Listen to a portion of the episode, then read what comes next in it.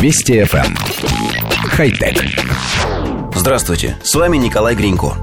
Помните, как один киноперсонаж утверждал, что скоро не будет ни театра, ни кино, будет одно сплошное телевидение?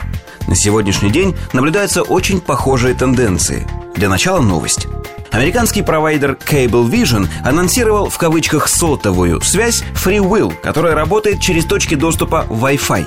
Запуск состоялся в Нью-Йорке. Система представляет собой сеть из более чем миллиона точек Wi-Fi, к которым подключаются пользователи взамен традиционных сотовых подстанций.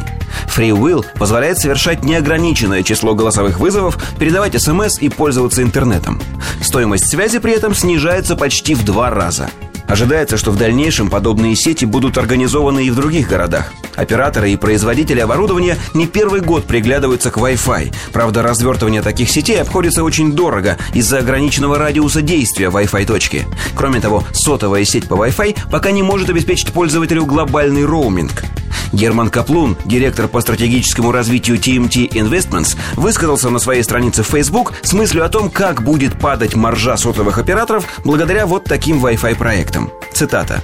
«Если есть интернет и за него платится фиксированная сумма, то зачем платить сотовым операторам?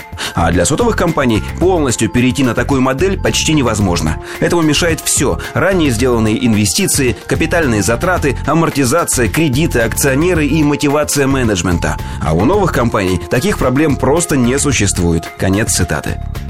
Коллектив редакции нашей программы с интересом наблюдает процесс унификации способов передачи информации.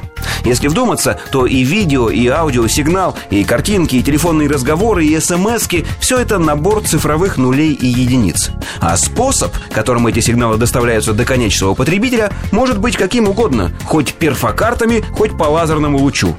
Именно поэтому телеканалы, радиостанции, службы обмена сообщениями, голосовая и видеосвязь сегодня массово уходят в интернет. Каналы для связи уже налажены. Нет необходимости закупать дорогостоящее оборудование, которое требует обслуживания и постоянного апгрейда.